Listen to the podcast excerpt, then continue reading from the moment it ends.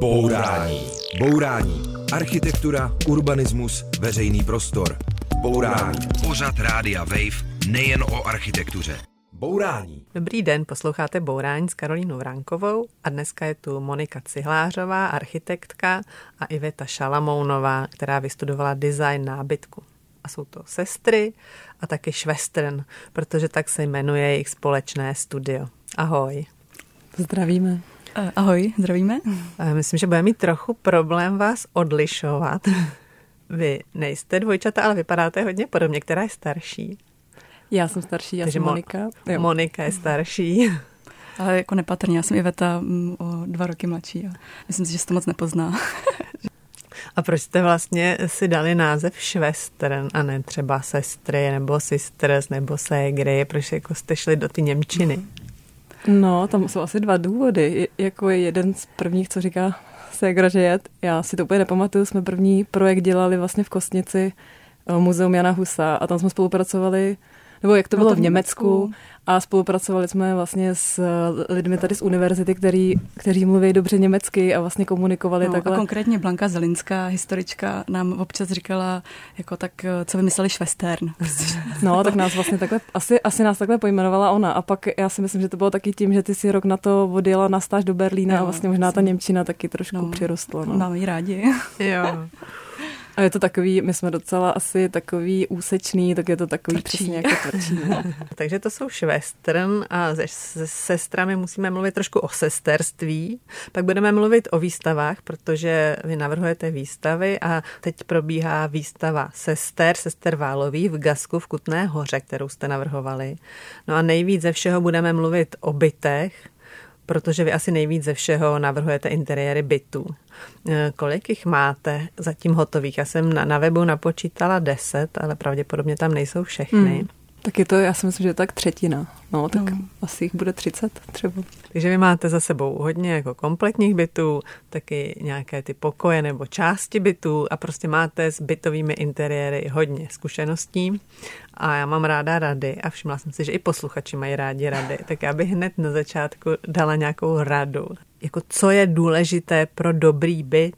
No, já myslím, že právě ten dobrý projekt, že dost často teď uh, se setkáváme s tím, že třeba klienti nemají na to zrekonstruovat celý ten byt najednou, tak uh, jim většinou radíme, ať si ten projekt udělají kompletní, ale pak to třeba rozdělují tu realizaci, že se udělá to třeba po pokojích, ale mají vlastně to vyřešený jako celek, takže když, kdyby vlastně ten projekt si rozfázovali, tak pak najednou zjistí u toho druhého pokoje, že to nefunguje, to, co bylo třeba začato.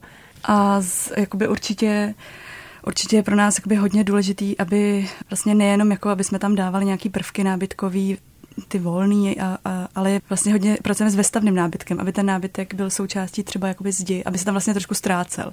Že spoustu těch věcí se stanou jakoby součástí té architektury, toho bytu, těch zdí uloží tam spoustu věcí, je to skrytý a pak tam jakoby najednou v tom bytě se dá jakoby dejchat, je tam, je tam volnější prostor a dá se tam, dá se to zabydlet nějakýma jakoby věcma, nábytkem, ke kterým mají ty lidi třeba nějaký vztah, nebo dá se to doplňovat různě, obměňovat, ale prostě mít takový ten základ čistý. Jo, takže víc vestavěného nábytku jo. a míň prostě solitérních barevných skříněk. No, přesně tak, no. Za nás určitě jakoby tady ta jakoby jednotnost a čistota hmm. je strašně jakoby důležitá a zdušnost dost. Asi to souvisí i s tím, že máme většinou menší byty, takže hmm. vlastně šetříme ten prostor. Pak, když je třeba obří jako hmm. interiér, tak tam je přesně možný si dovolit to, že se tam dávají ty solitéry, které můžou být jako hmm. zajímavý v tom prostoru, ale my vlastně většinou hmm.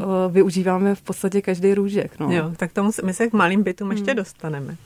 A co je jako zabiják bytu? Co, co je něco, co každý byt spolehlivě zničí? Když tam chtějí mít možná moc funkcí, že se nám občas stane, že nám řeknou, mm. že chtějí mít v obýváku pracovnu, akvárko, mm. chtějí tam mít jako velký stůl, kde se schází celá rodina, chtějí tam mít i pohovku mm. pro, pro hmm. televizi, že si jakoby, myslím, je potřeba uvědomit ty priority mm. a nesnažit se do toho bytu nadspat všechno, že vlastně si říct, jestli opravdu ten pracovní stůl chci mít v tomhle obytné míst, místnosti, kde se děje dalších deset jako funkcí, no, že možná to jako jo, není cesta jo, tohle, to je no. pravda, to je pravda, že taková ta přehnaná jako multifunkčnost je asi někdy jako na škodu a kdyby si radši řekli, jako, že, že si ten počítač ten na chviličku vezmou ke stolu a pak ho ukliděj a možná, že to je lepší, než tam jakoby mít na, nastálo vlastně v té jídelně pracovní stůl. Kde... Jo, jo, jo, takže taková ta jako momentální záliba v home mm, office, jasně, no, tak no. to je, může třeba mít přehnaná nebo neúplně no, jako no, efektivní. No. Hmm. Nebo se nám to stává taky možná i tím, když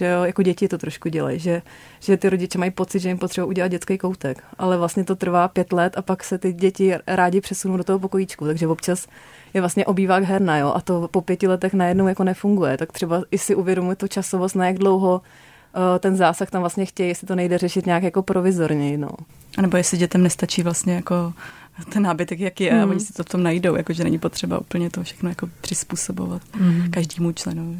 Jako tím, jak většinou navrhujeme nábytek na míru, tak by měl být minimálně na 10-20 let. A tady to by všechno mělo ustát, tady ty změny jako toho, mm, toho procesu té rodiny, jako no, nějakých těch, eh, těch pochodů, co tam probíhají. No. no jeden z těch bytů, který jste vlastně kompletně navrhovali, kompletně vybavili vaším autorským nábytkem, je taky byt, který mu říkáte byt pro minimalisty, který je v Praze, kousek od Čtrosmajerova náměstí, hmm. v takovým předválečným činžáku a já jsem se tam byla podívat.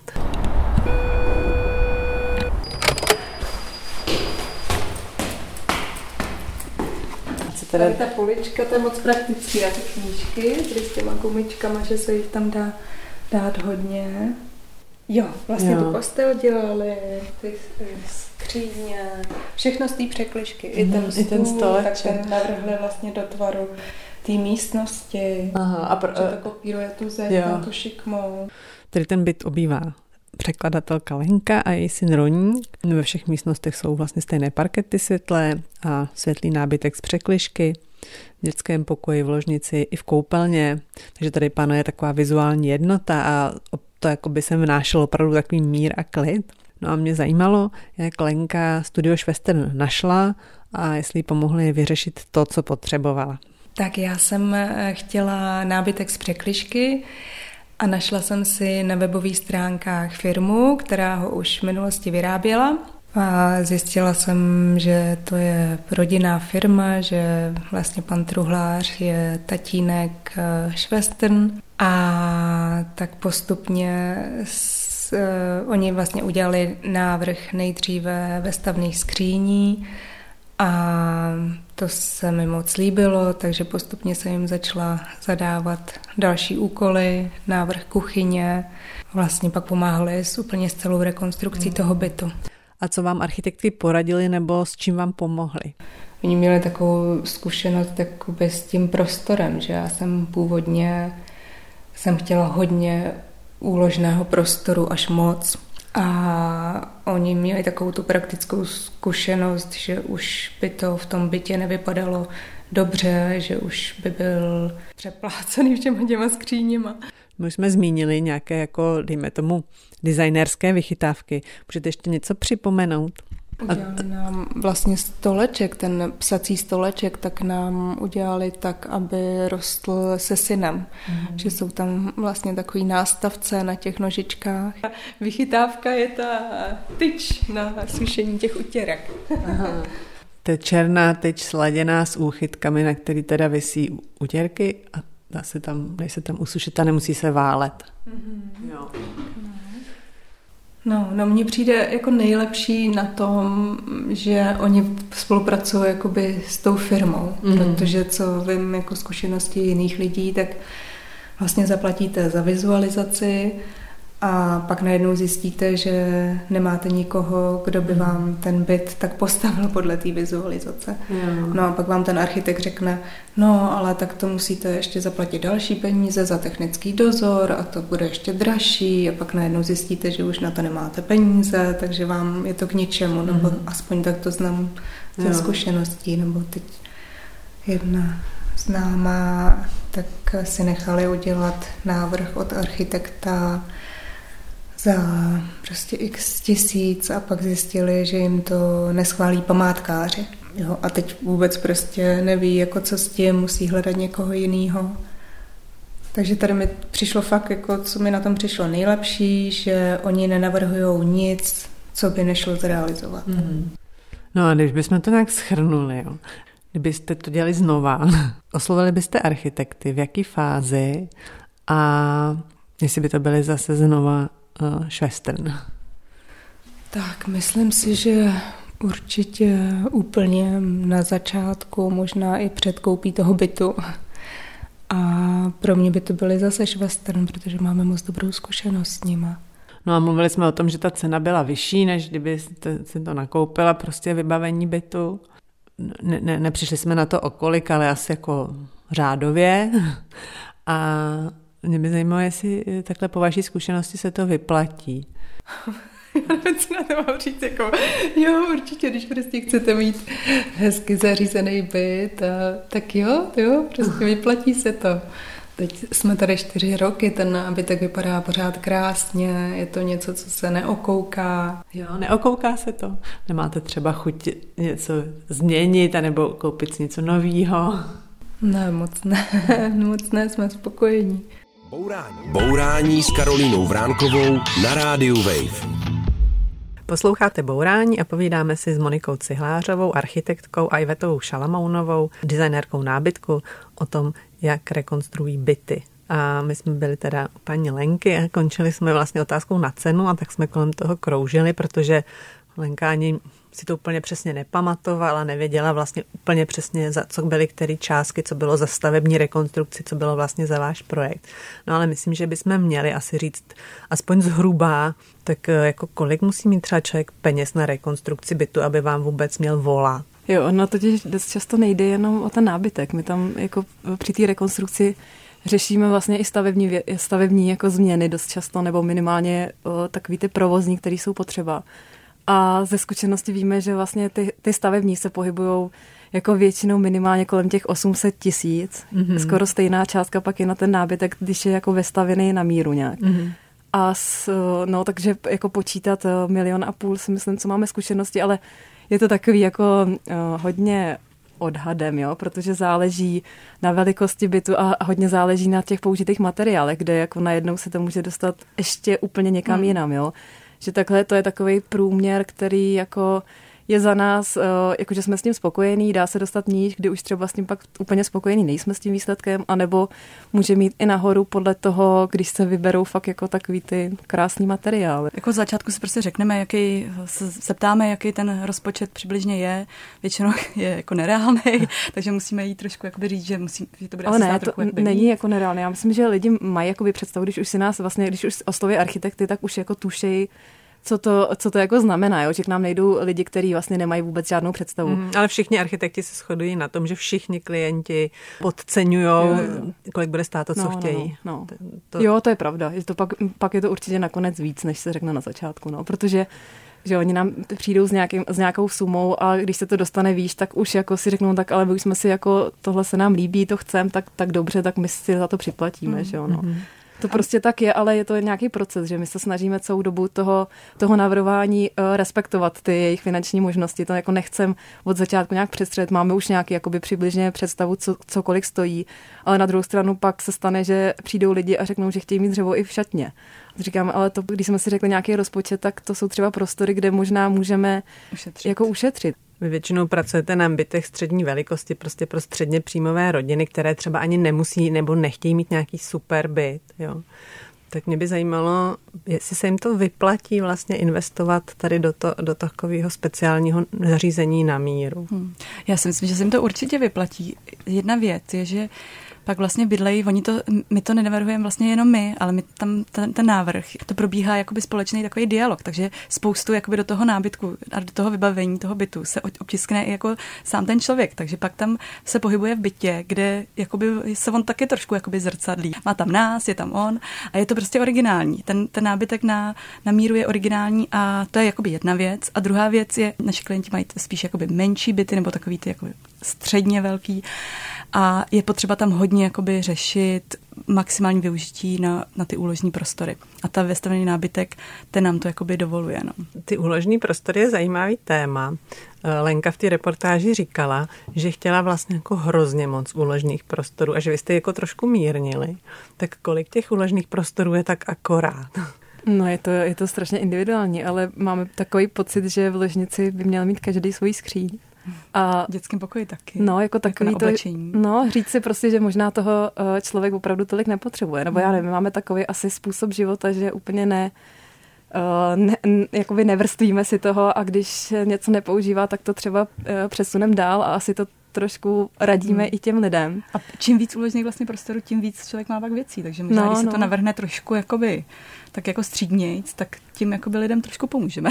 Vždycky, já nevím, myslím si, že uh, si člověk musí uvědomit, že je v bytě, není v domě, je v Praze, je ve městě, takže to sebou nese i nějaký jako tyhle ty nevýhody, no, že prostě nemůže, nemůže chtít všechno mít v tom bytě. No. Nebo já si myslím, že si to tak musí každý říct, že vlastně není potřeba toho mít kolem sebe jako spoustu. No, hmm. nějak. Já jsem no tak je potřeba někam dát liže a spacák no. a stán a, a to všechno čtyřikrát. Hmm. Jo, no, samozřejmě, my když jakoby to rozkreslujeme, tak se vším tady tím se jakoby počítá. Přesně to jsou tyhle ty jako Většinou to prostě tak se vymyslí, že to tam jakoby vejde, ale je to takový jako na, na přesno. Jo.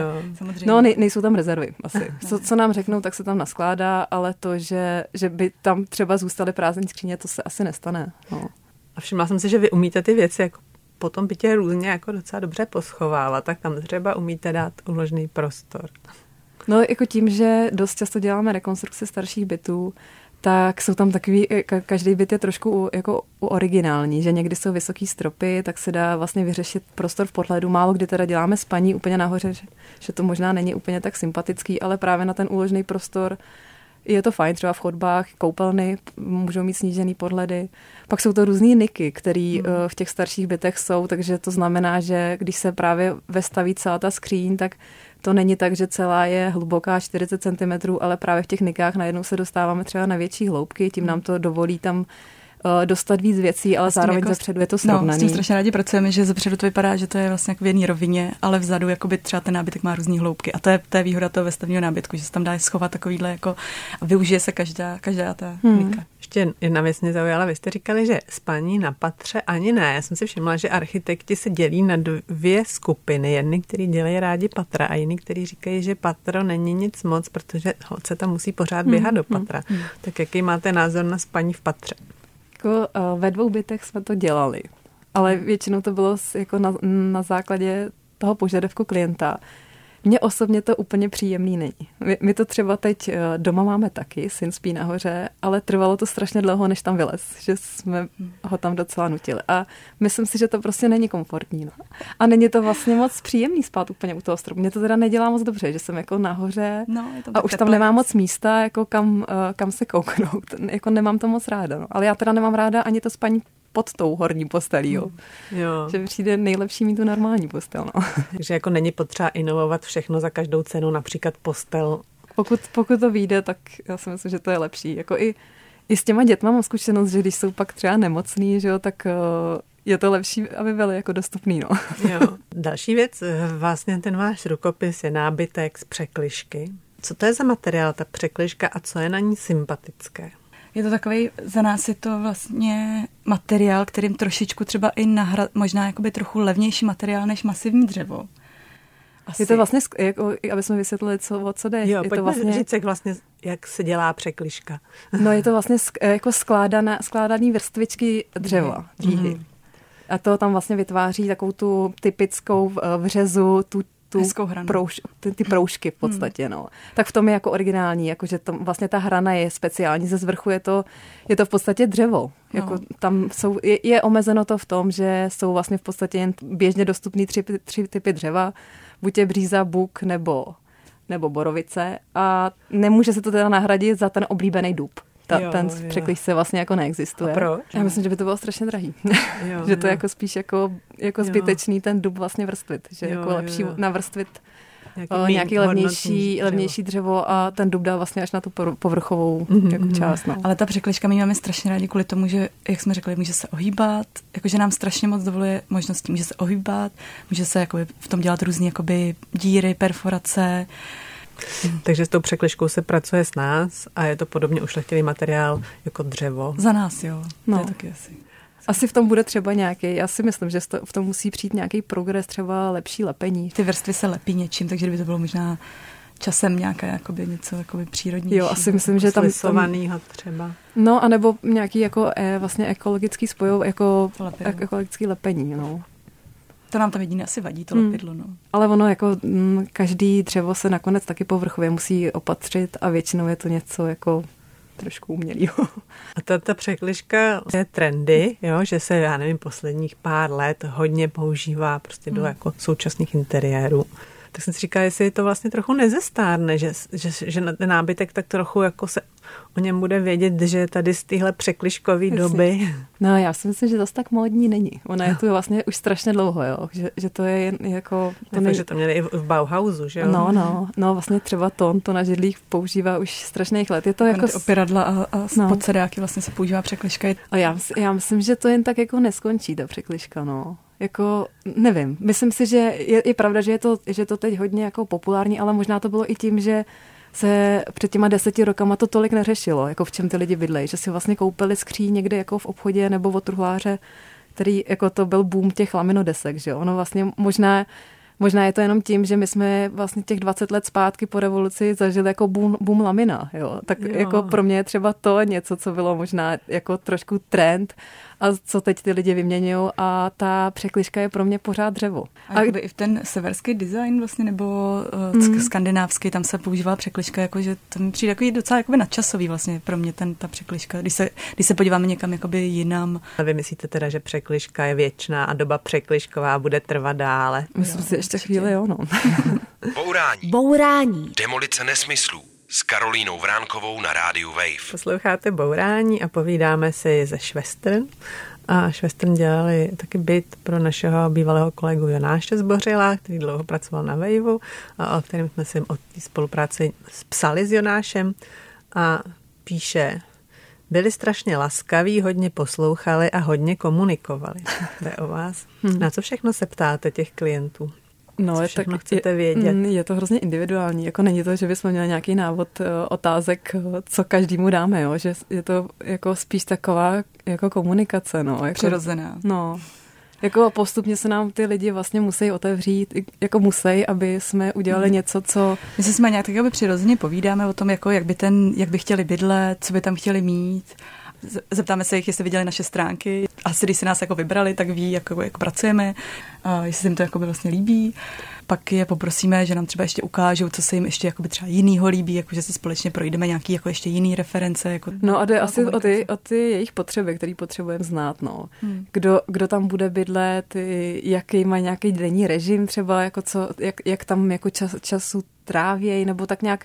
To jestli, jako by, jestli jsou víc jako obývákový, nebo jestli sedí víc u stolu, jako no, to jsou no. takový, takový ty ná, návyky denní vlastně v základu je dobrý, když známe, no, aby jsme to jako nějak... Jestli mají kolik- televizi, nebo jestli si vyjde na plátno spíš. Jo, na filmy. jo. Často architekti si na to Hmm. trochu stěžují, že to je velmi jako náročný slyšet tolik těch potřeb a těch stížností a přání. Jo, jo, jo někdy, někdy je, jako záleží, jak je člověk odpočinutý nebo unavený, někdy už je to moc. Třeba když Hmm. máme těch projektů jako najednou, třeba v nějaký podobné fázi hodně, tak je to trošku náročný, lepší, když se to tak jako rozvrství. že to nejsou jenom jakoby někdy ty byty, ale že si říkala, že děláme někdy i ty výstavy, někdy třeba i nějaký trošku jako víc to volný umění. Když najednou máme jakoby najednou jenom ty byty, tak to je trošku leze na hlavu už. No.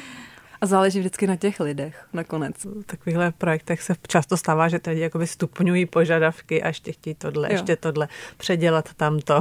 No, tak to je pak jako hodně náročný. No. Tady tohle to jsme si zrovna říkali, že je přesně dobrý říct, že už, už jako ne, už ne, Mm. no. Ale my jakoby právě, jak to třeba ten Jonáš řekl, my se snažíme jako hodně naslouchat, jo, že protože si říkáme, v tom bytě nebudeme bydlet jako my. My jakoby si chceme udržet nějaký svůj rukopis, jo, ale na druhou stranu nechceme být jako úplně takový jako ty macho architekti, který tam jako řeknou a takhle to jako bude a takhle v tom budete, jo. Takže najít nějaký jakoby mezi tím balans. Ono zase na druhou stranu je jasný, že my dáme nějaký návrh a když se jim to nelíbí, tak nemůžeme po nich chtít, že to si to tam udělají. Je to jako jejich byt, že jo? takže my musíme jako v podstatě najít cestu, kdy budeme spokojení všichni. No. A není to o nervy teda.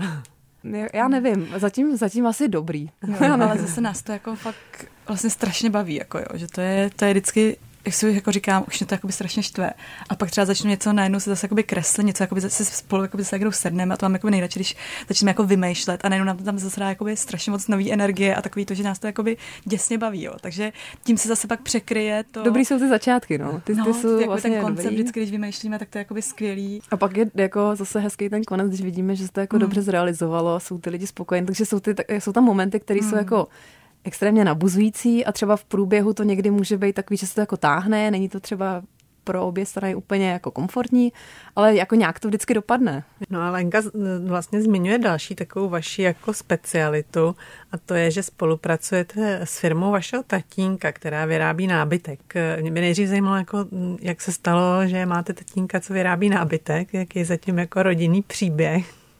No, jako myslím, To je že asi dost zásadní pro nás tohle No. no. Táta je vlastně truhlář, založil ještě ze třema, měl tři kamarády truhláře a založili takovou malou truhlárnu. Postupně se jako vyprofilovali do takové jakoby větší firmy.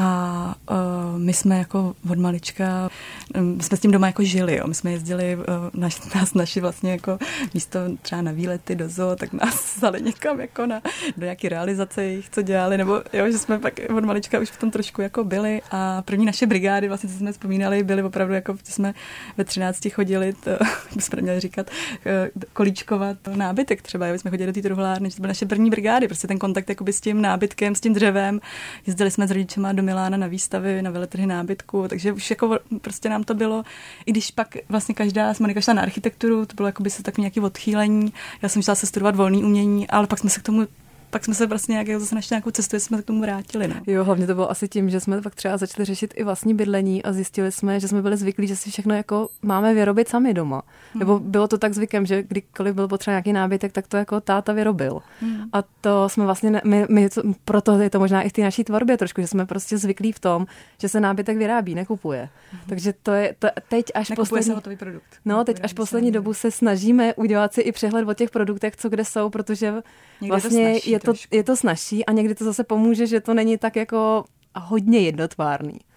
A táta teda s, s kolegy má pořád tu truhlárnu, nebo ona, to je asi ono skoro to už, je, trošku no, továrna, už ne? Už to, nebo? No, přesně, no, už mají docela dost lidí, mají vlastně teď no, nový sídlo, že se přesunuli do nový výrobní haly a on je to jako trošku rodinný biznis, jako oni tam jsou, my jsme třeba trošku bokem, ale vlastně brácha ten tam pokračuje dál a no, i ty je? děti těch ostatních kolegů tam jsou, takže to takový, není to úplně klasická firma je to vlastně trošku rodina, jako no, jo. jako vlastně to, je, jako pro nás je to fajn, že máme pořád nějaký kontakt s nima skrz to, že nám většinu těch zakázek dělají vlastně oni, ale i jako když přijedeme domů, tak se o té práci hodně baví, no, naši. A na tom vlastně pracuje i mamka, takže je to takový tak jako rodinný, no. A jaký to je teda mít rodinnou firmu na nábytek tady v, v téhle době, kdy prostě v každém velkém městě je IKEA plus ještě spousta ještě levnějších a větších obchodů. No já si myslím, že to je úplně jiná klientela, no. Že jako vůbec, jako že, že o, ty, ty IKEA, teď myslím ty IKEA, tady ty, že prostě ty truhláři, jako kohokoliv se teď zeptáte, tak má práci na půl roku, takže asi hmm. problém není s tím, že by neměli práci, jo. že toho je jako hodně. Ty lidi si teď jo, naopak jako cenějí toho, že jim to udělá opravdu truhlář a jako, no, nemaj, nemyslím si, že teď je obecně jako ty... A oni, jakoby naš, oni jsou jakoby ta, vlastně na ten náš stát a oni jsou nejen zaměření právě na byty, ale oni dělají i vlastně, do, že, že mají hodně jakoby široký portfolio, takže i jakoby během toho svého 30 letého působení se dokázali jakoby dost jakoby přesouvat jako z jednoho trošku jakoby odvětví, jakože třeba víc šly zrovna nemocnice, nebo takový jako to nábytek pro zdravotnictví nebo bytový, že to dokázali prostě nějak jako vždycky vybalancovat z toho. Jako, jo, je pravda, že oni jako nejsou vlastně byt bytoví truhláři. Proto hmm. je možná ta IKEA ani tolik jako neovlivňuje, hmm. protože hmm. dělají spíš sériový. Jako no ale i prostě v, ka- že v kancelářském nábytku je to podobný, hmm, obrovská hmm. konkurence. Věřím, že i v nějakým tom utilitárním nemocničním, hmm. jo, hmm. tak a, a, a taky věřím, že u tady těch velkých zakázek je taky tlak na cenu, hmm. že se to soutěží na cenu no. a tak podobně. Ono i tohle už se trošku lepší u těch veřejných zakázek, že si myslím, že dost často se dokládají i reference, že už to není jako, jako jsou jako téma architektonické soutěže nebo ty zakázky u architektů, tak vlastně i v těch veřejných zakázkách v jiných oborech už jsou požadavky na to, že nejde jenom o cenu, ale i nějaký, jako, nějakou historii té firmy. vzorkuje vždycky ten, no. ten nábytek, takže tak, i ta kvalita je tam důležitá. Jako, I tam se to jako hodně posouvá v tom, v tom veřejném sektoru, vlastně tohle, to, tenhle přístup si jo. myslím docela. No. Takže tatínek má práce dost. No zatím snad jo. No a jak vypadá ta vaše spolupráce teda s tátou? Mm-hmm. Jako je, je, to, je to skvělý, protože já, když my, my můžeme být uh, spíš dost často takový, jakoby přijít s nějakou vizí, jako víc vizionáři a nemusíme úplně to domýšlet jako do nějakých detailů do posledního šroubu, protože za ním přijdeme, ukážeme mu to, jak by to, mělo, jak by to mělo vypadat a ono to taky jako hned chytne a začne nám vymýšlet, jak byste to tam jakoby spojoval a už jakoby společně pak řešíme, třeba to jakoby vyvzorkujeme a řekneme si tady to jakoby spevníme, takhle, jakože s ním hodně můžeme řešit ty technické věci. To, Jo. to je jako dobrý, no. no. Já myslím, že být součástí jako rodinný firmy, že to může být skvělý a že to může být taky noční můra a záleží asi hodně na eh, vztazích v té rodině. Hmm. Tak jaký to je u vás? Jako zatím dobrý. Jako... A já si myslím, že nám hrozně pomáhá, že my jsme tady v Praze a oni teda jsou jako na tom menším městě, kde mají tu firmu Humpolci a je tam nějaký jakoby distanc, jo, že nejsme pořád spolu, že někdy toho je pak jako moc, jo, protože náš táta jako je intenzivní hmm.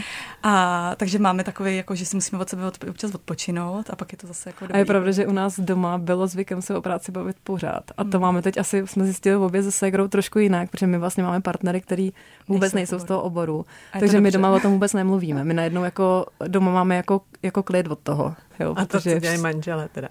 Um, můj manžel dělá taky se dřevem, on je dřevorubec. jako fakt? Jako opravdu, no. jako, jako, že chodí do lesa rubat jo, jo, stromy? Jo, jo, jo, jo. Tady za Prahu kousek. Aha. A tvůj Moniko? No já je jako sociální antropolog, ale vlastně dělá úplně, dělá PR teďka, že úplně něco jiného, no.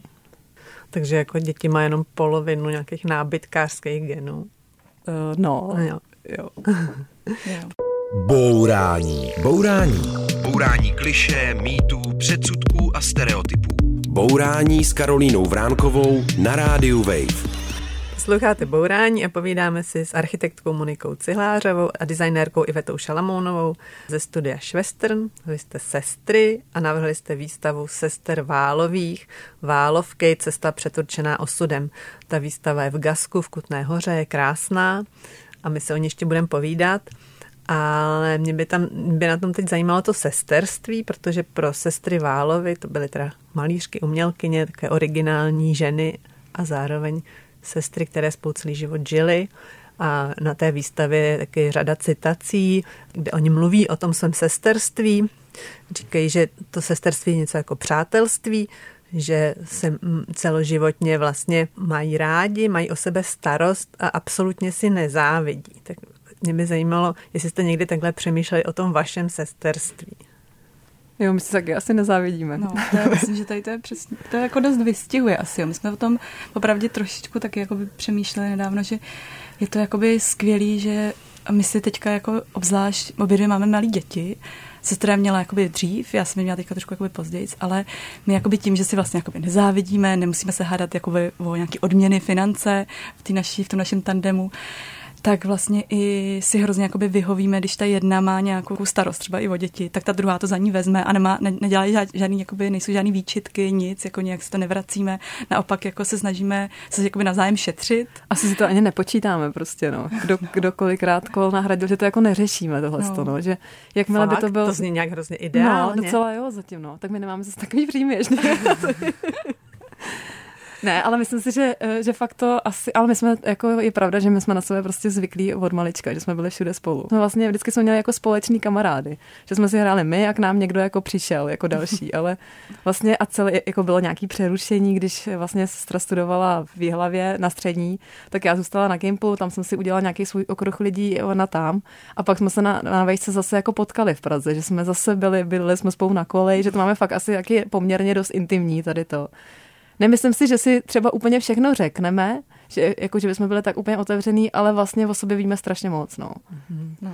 A ponorku nemáte nikdy? Jo, tak taky někdy, ale tak se, my se no. pak třeba dva dny nevidíme víkend a jsme, jsme jakoby každá se svojí rodinou. To je jako zase dobrý, že víkend se nevidíme a pak v pondělí už zase jakoby všechno řekneme, všechno si odpustíme, co bylo jakoby ten minulý týden a, a, je to dobrý. No a hlavně si myslím, že tam je jakoby taky důležitý, že my se jakoby dobře doplňujeme v tom, že jsme jakoby trochu jiný, v tom, že Monika je jakoby víc ten technický typ a já zase víc jako jsem na, na to jakoby výtvarnější jakoby přemýšlení, uvažování.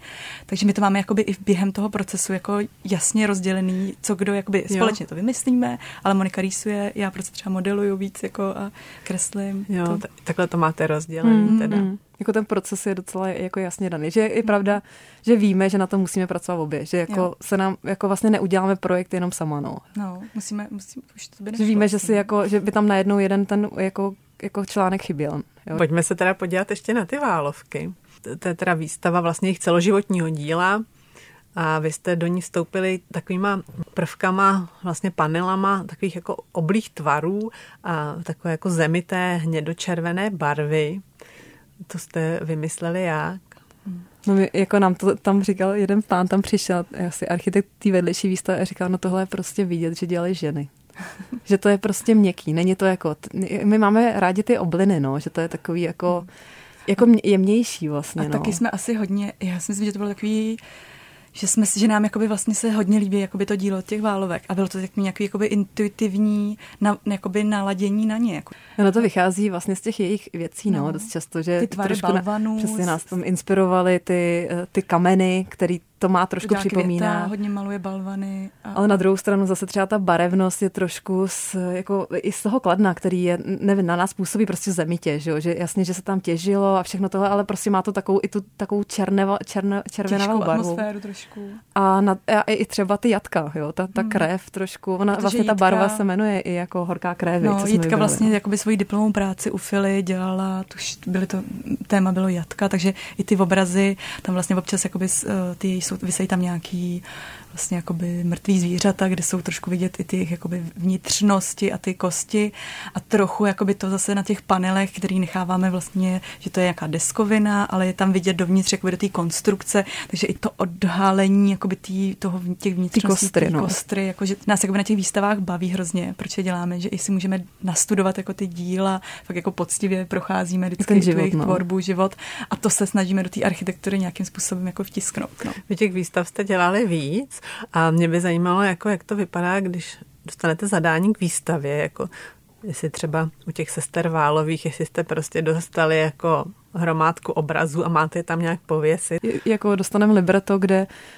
eh, Třeba tady to bylo rozdělené, že, že kurátorem je Richard Rury a ten si vlastně to rozdělil na nějaký témata, že, že jako chtěl vytvořit v podstatě jaký jakoby pokoje nebo okruhy, jako oddělení. Okruhy a my jsme, my jsme museli jako říct, že se to do toho prostoru vejde, že si to vlastně vyzkoušet, jak se jako naskládat tam v podstatě všechny ty obrazy, co se nám nevyšlo na zeď, tak nám vlastně nutilo k tomu vytvořit ty panely, který byl vlastně pomocný jako výstavní uh, plochy. A to měli jsme tam jako absolutní volnost z začátku, že vlastně přesně dali nám ten seznam a my jsme při, předložili nějaký, možná tenkrát taky byly dva návrhy, Oni si vlastně vybrali jeden z nich, ale na druhou stranu mám pocit, že nás jako respektovali, jo? že věděli, že když si vyberou eh, architekty, tak jim do toho jako nemůžou tolik mluvit, že oni jsou tady od něčeho jiného. Takže jsme v porovnání třeba s těma bytama měli jako úplně jinou volnost. Jak, i přesně, i to, i to navrhování jako samotný, ale pak vlastně i proces té realizace byl jako hmm. tady podle mě jako speciální, jo, že my jsme tam strávili týden a věštili jsme právě společně s Richardem ty obrazy a trošku intuitivně jsme to dělali, že jsme sice měli nějaký jako výkresy, ale řekli jsme si, že to jako je nějaký základ, že víme, že se tam ty věci vejdou, ale prostě jestli to bude na, na levý nebo na pravý stěně, jsme trošku řešili v tom prostoru. A že jsme měli ty díla tam. Jo, jo. že to někdo držel a, jo, jo, přesně. a druhý se díval z dálky, jak no, to no, no vypadá. No, jo. A i jako se stalo, že vyvěsili celou stěnu a my jsme tam přišli a říkali jsme, že takhle to vlastně nejde. Že jsme se jako shodli všichni tři, že jsme říkali takhle ne a musíme to jako převěsit. Takže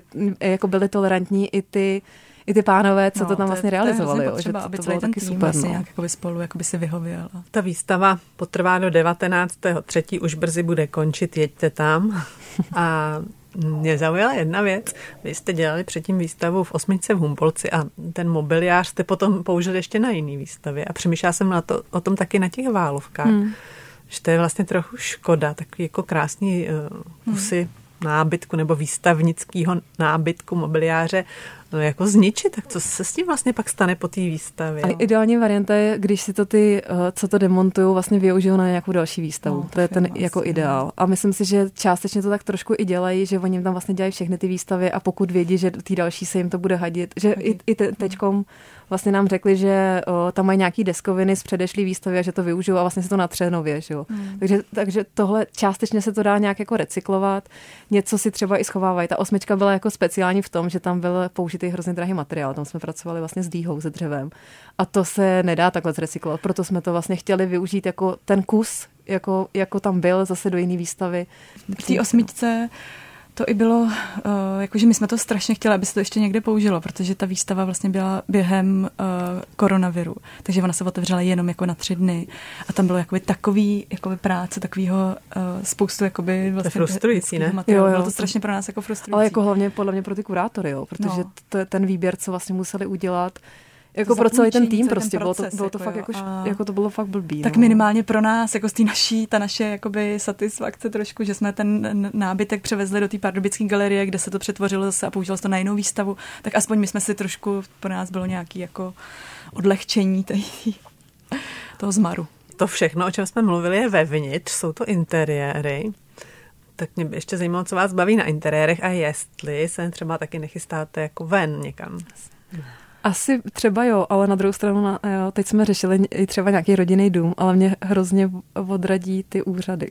Mě to jako nebaví komunikovat ještě s někým dalším. Tak to, to nás asi drží uvnitř, pocit, že aby jsme jako nemuseli jedna z další jako jdeme stranou. No. ven vždycky na tu fasádu, jenom jenom asi tak, aby jsme nemuseli to, abyste nemuseli dávat jako na Jako minimální, v podstatě minimální zásah. Ale jako, jako jo, takový ty eh, třeba mini stavbičky, no, chatky. třeba maringotky. To by nás to asi vlastně, bavilo. Jako by tohle to řešíme i jako zvenku, jo, ale asi je to i daný tím, že pořád eh, my máme malí děti, chceme prostě si užívat i tu rodinu a volný čas hlavně, no. No a ty domy jsou jako větší zodpovědnost, že jo, to je prostě nechceme. dlouhodobý a být asi víc jako flexibilní a komunikovat se spoustu lidí, no. Jo. Takhle my máme vlastně už vyzkoušený truhláře, nějaký stavební firmy, s kterými jsme zvyklí pracovat a už se jako už se známe. A tady bylo spoustu cizích článků. To neznáme. tak třeba do budoucna zase, až bude na to, až budeme jakoby no, plně no, no. moc pracovat. Já myslím si, že k tomu se člověk musí dopracovat, že jako jdeme pomalu, postupně nějakou cestou. No. A vidíte, jaký je cíl? Máte tam něco mm, v dáli? No, no, aby, to, aby nás to jako furt bavilo. máme spíš tu cestu. Hmm. Pro mě je důležitá cesta. Takže to byly švestern, sestry Monika Cihlářová a Iveta Šalamounová. Tak ať se vám daří a ahoj. Díky a děku, děkujeme za pozvání. A já se loučím s posluchači, poslouchejte Bourání a dojeďte si na ty válovky. Trvají ještě do 19. března, je to krásná výstava. A mějte se dobře. Naschledanou. Nemáš nikdy dost bourání? Poslouchej náš podcast a bourej kdykoliv a kdekoliv. Přihlas se k odběru podcastu na wave.cz lomeno podcasty.